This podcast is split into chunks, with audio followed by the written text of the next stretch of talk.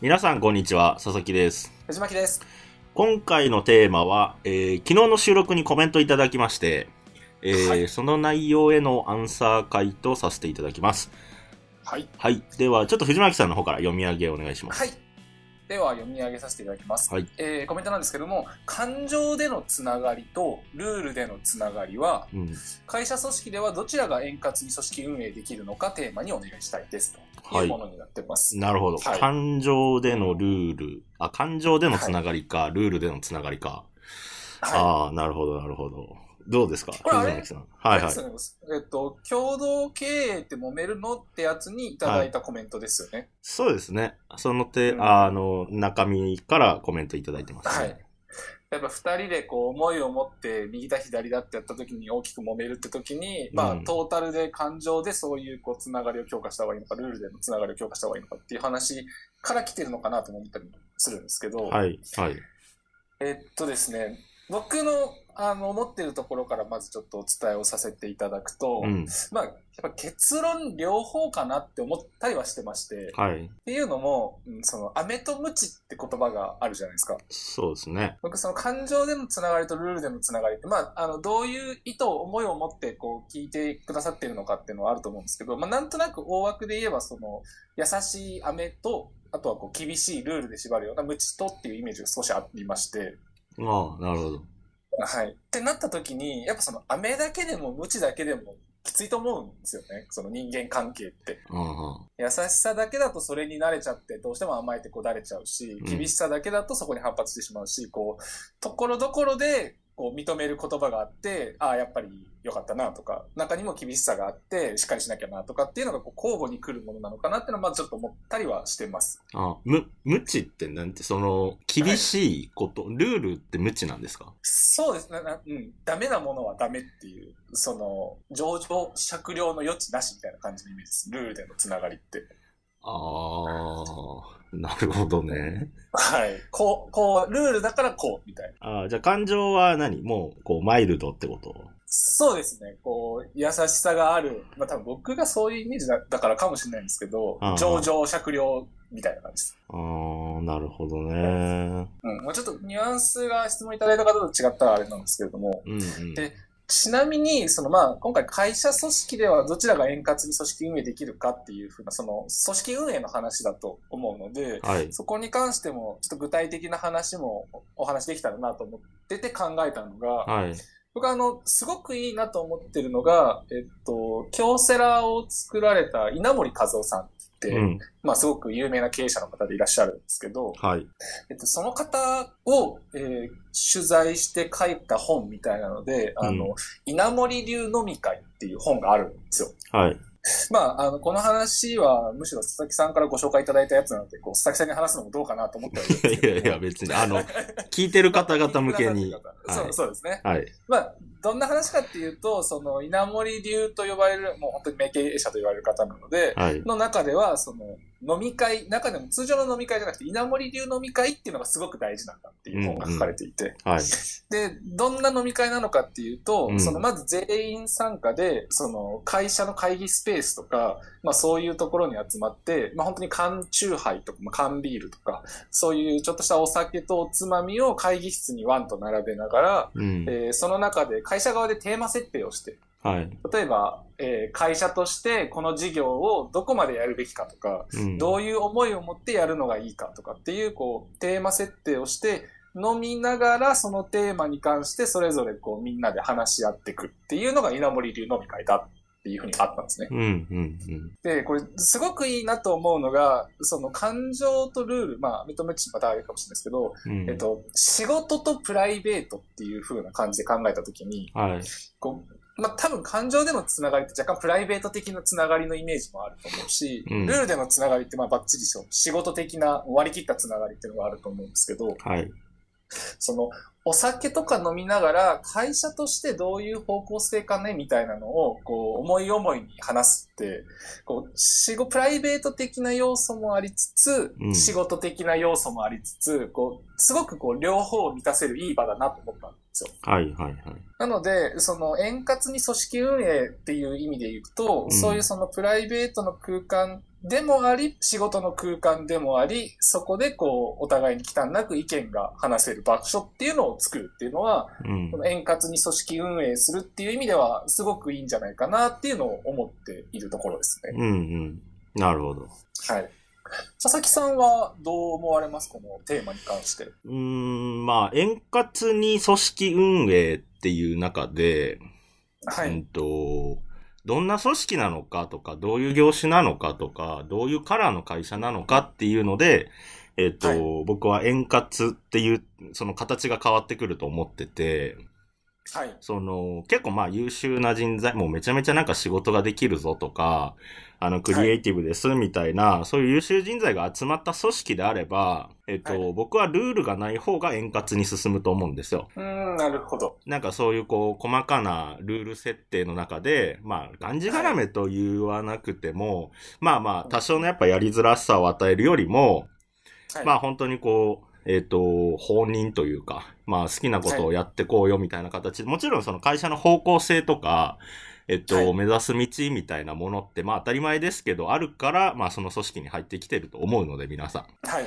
らその共通の目的のための、えっ、と、まあ山のな登り方は任せるよというか、はい。はい。そういうこう、ルールがない方が、あの、僕は機能すると思っていて、で、まあ、その、まあ、ちょっと、まあ、逆にいるパターンとしては、まあ、落ち着いた組織ですよね。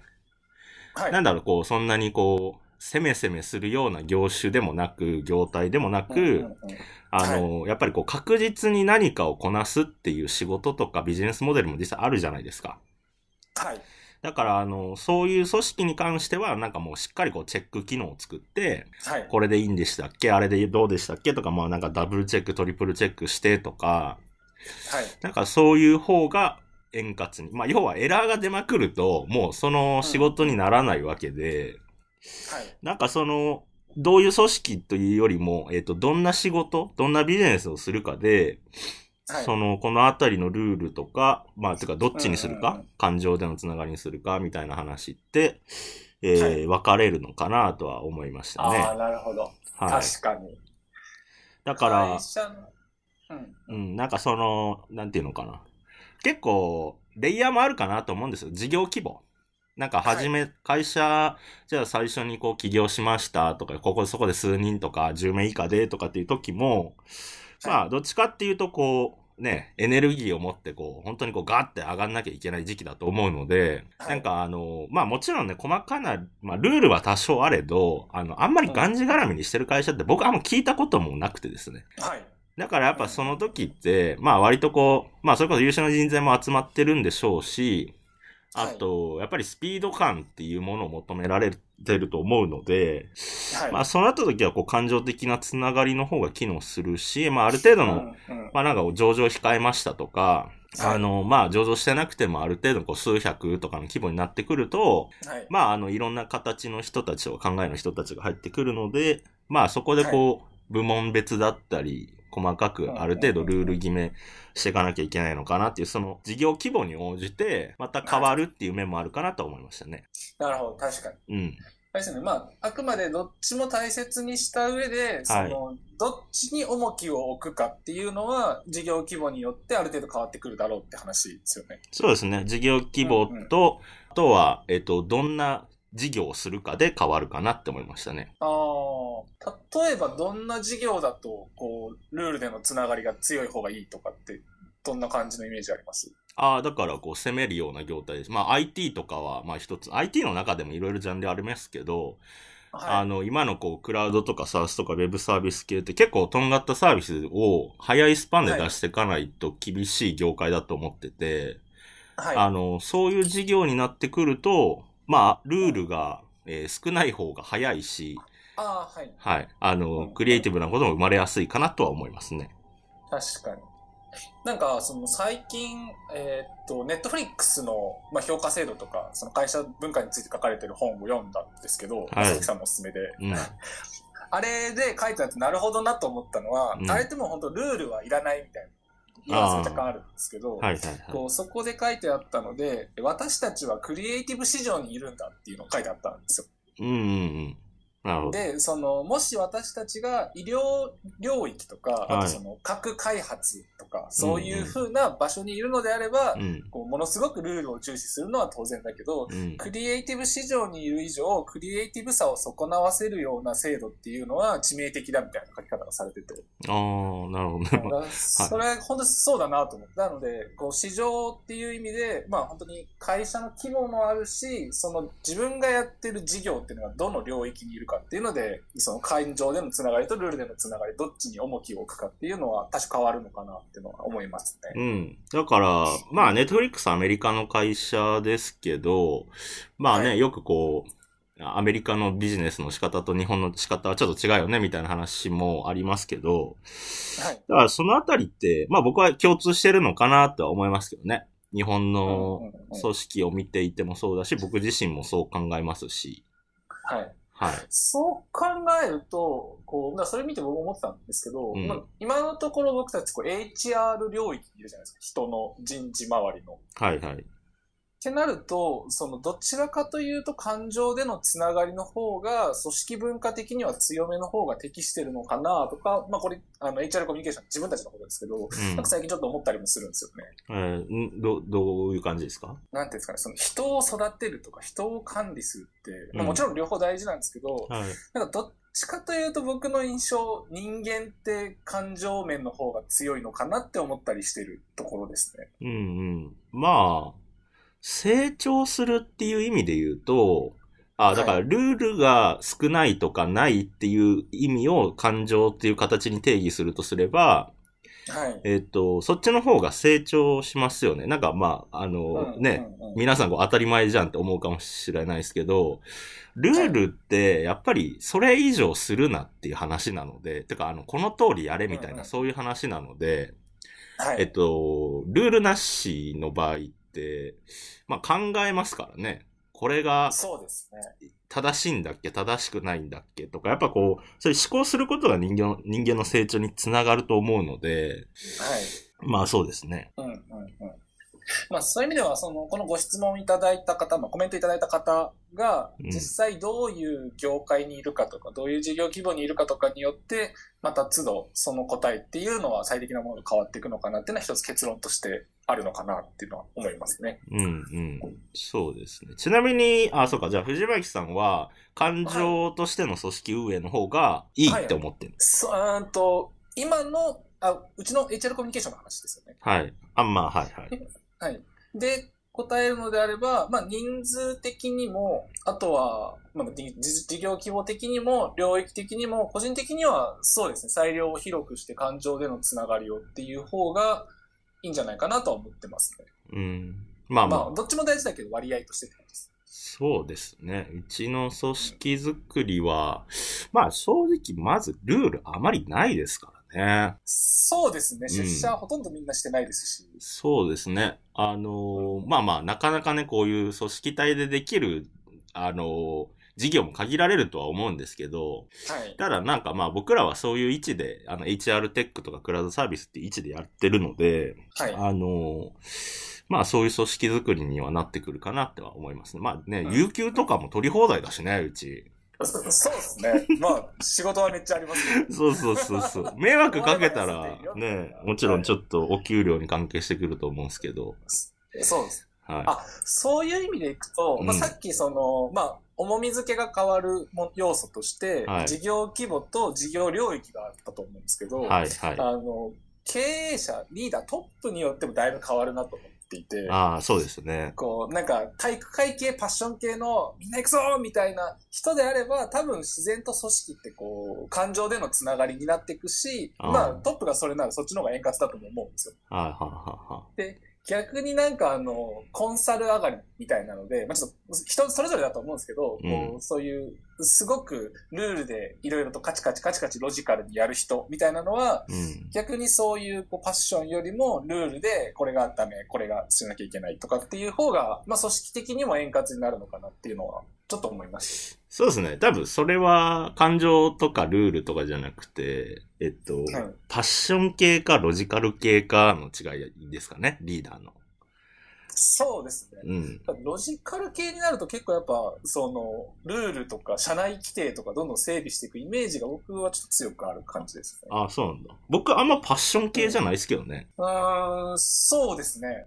そうそうそう。まあまあ、だけど、確かにそういう傾向はあるかもしれないですね。ただなんかちょっとこう、また別軸なのかなとも思ったので、はい。あの、ちょっと述べたんですけど。うん、うん、うん。でもまあそうですよね。そのリーダーによって、その確かに組織の運営の仕方もまた変わって、まあちょっと円滑にっていうテーマからは変わって、どういう組織運営かって話にもなってくると思いますけど、はい。あの、まあパッション系とロジカル系、あとはなんかこう、なんていうのかな、こう、宗教チックにやりたい人もいますよね。なんつうんだろう、その、そうですね。俺の言うことを聞け、まあまあ、ワンマン経営みたいなね、イメージだと思うんですけど、うん、そういう、こう、トップダウン的な、えー、組織運営もあるし、で、なんかそういう組織が好きな人もいるじゃないですか。実際こう働く上でさ、うんうんうん。そ、の、なんだろう、こう、強いリーダー、社長がなんかこう、先陣を切って、なんかこう、戦、戦に向かっていくぞ、みたいな、なんかそういうリーダー像を求めてる人もいれば、はい、うんうん、あの、すごくこう、冷静沈着に、こう、戦略的になんか事実に基づいてデータとか、はいあの、そっち系の展開、論理展開の方が好きっていう、あの、はい環境がいいとか、そういうリーダーがいいっていう、やっぱりあの、働く方もいるので、はい。だからまあ、なんか必然的にね、確かにな、まあ自分で言いながらあれですけど、その組織を、あの、運営している人間のカラーにでも寄ってくるんでしょうね、その会社って。そう思いますうね。ん。なんかどっちがいいとか悪いとかじゃなくて、なんはか結局そうやって最適化されますね。うん。やっぱまあ、その現場というか、こう、なんていうんですかね、リーダーの下にいる人間、まあ僕は今、若干その現場担当、いや、ゴリゴリやらせてもらってるんですけど、うんうん。こう、思いますよ、その、なんていうんですかね。どういう風なアイディア、どういう風な提案だったら、OK が出るかとか、OK が出ないかって、やっぱこう、相手の感情を先に読んだ上で、OK 出そうなものを持っていくので、ああ、はあ、はあ、はあ。そうなると、その、一番上にその提案持っていく人がパッション的な人であれば、パッション的なものを持っていくし、うん。そうじゃなくてロジカル的な人であればロジカル的なものを持っていくしっていうのがこう隅々まで時間をかけて浸透してこう組織文化になっていくっていうのはなんかイメージつきますね。ああ、だから、多分それは、そうですよね。あの、伝えたい内容、内容っていうか、伝えたいゴールは一緒でも、えっと、はそれをパッション的に伝えるか、えっと、は論理的に伝えるかっていう、その、はいこう論理のピラミッド的な部分の組み立て方が変わるよね、はいみたいな感じですかね。そうですね。もあるし、例えばわかんないです。パッション的な人の一つのイメージとしてやってみようぜとりあえずっていうのと、はいはいロ。ジカル的な人はやる前にまずは裏付けを全部取ろうぜっていうのがあるとしたら、はい。まあ、やっぱ持っていく提案も、その、とりあえずこういうの面白いと思うんですよねっていう風になるか、うん。まあまあ全部裏付け取った上で、これでやれば間違いなくいけますみたいなのを、こう、だ提案する内容も取捨選択する、変わるような気はしますね。ああ、まあまあまあ、そうですね。え、だから、その、なんだろうな。飲食店を作りたいです、新しい事業でってなった時に、はい。多分パッション系の決済者に僕が言うんであれば、はい。あの、いかに飲食店が面白くって、はいあの、すごくきらびやかで、なんかはいこんなことしてる社長とか会社ってクールじゃないですかっていう多分話をするんですよ。えで、それ、はい確かにそうだね、やろうぜってなりそうじゃないですか。